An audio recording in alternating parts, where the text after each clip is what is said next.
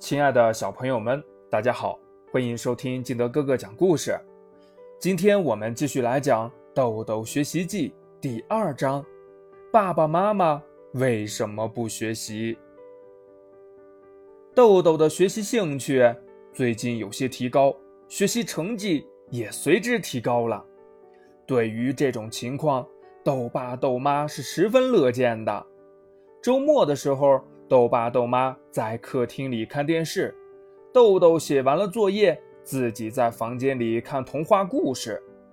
豆豆的耳朵像小兔子的耳朵一样，很灵很敏感，听到声响便走了出来。爸爸妈妈，电视声音太大，影响豆豆学习了。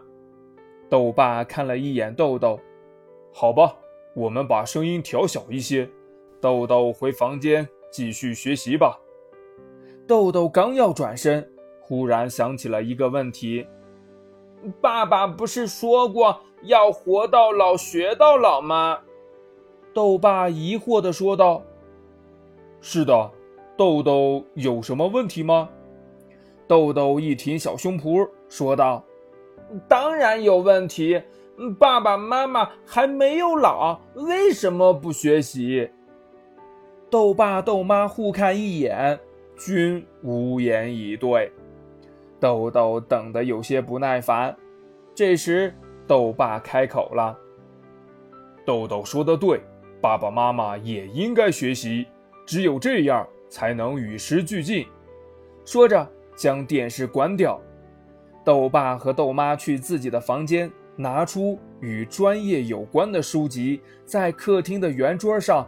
开始认真学习，豆豆看到这样的场景，感到很开心，于是蹑手蹑脚地回到自己的房间，拿出童话故事，与爸爸妈妈一同学习进步。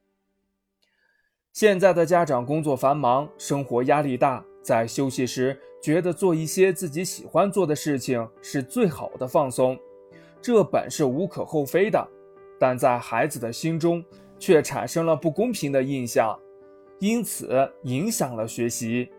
也许有的家长认为这是孩子为不学习找的一种借口，其实不然。在孩子的眼中，他学习很累，但爸爸妈妈却能轻松地看电视。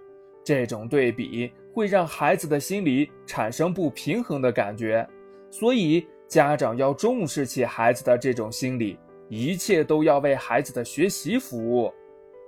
一，知识是没有止境的。孩子在读书时，作为家长要起到带头的作用，让孩子真切地感受到读书是一辈子的事情。有了这个认知，孩子就会较容易接受读书这件事儿，从根本上改善学习成绩。二。有些家长为了让孩子学习，总是一套又一套的理论，但真到实际的时候，却又总是说得多做得少。这时，孩子会认为家长自己做不到的东西，却要求自己做到，是不讲理的表现。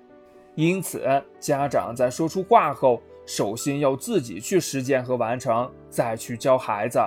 只有这样，孩子才会在心里。认同家长的话。三，学习环境的打造是每个家庭成员的事情。一个安静、温馨的学习环境，更容易让孩子养成集中注意力的好习惯。我们试想一下，如果孩子在学习，家长却在打麻将，那么孩子怎么可能将所有的注意力集中在一点呢？无法集中精神。学习成绩自然也无法提高了。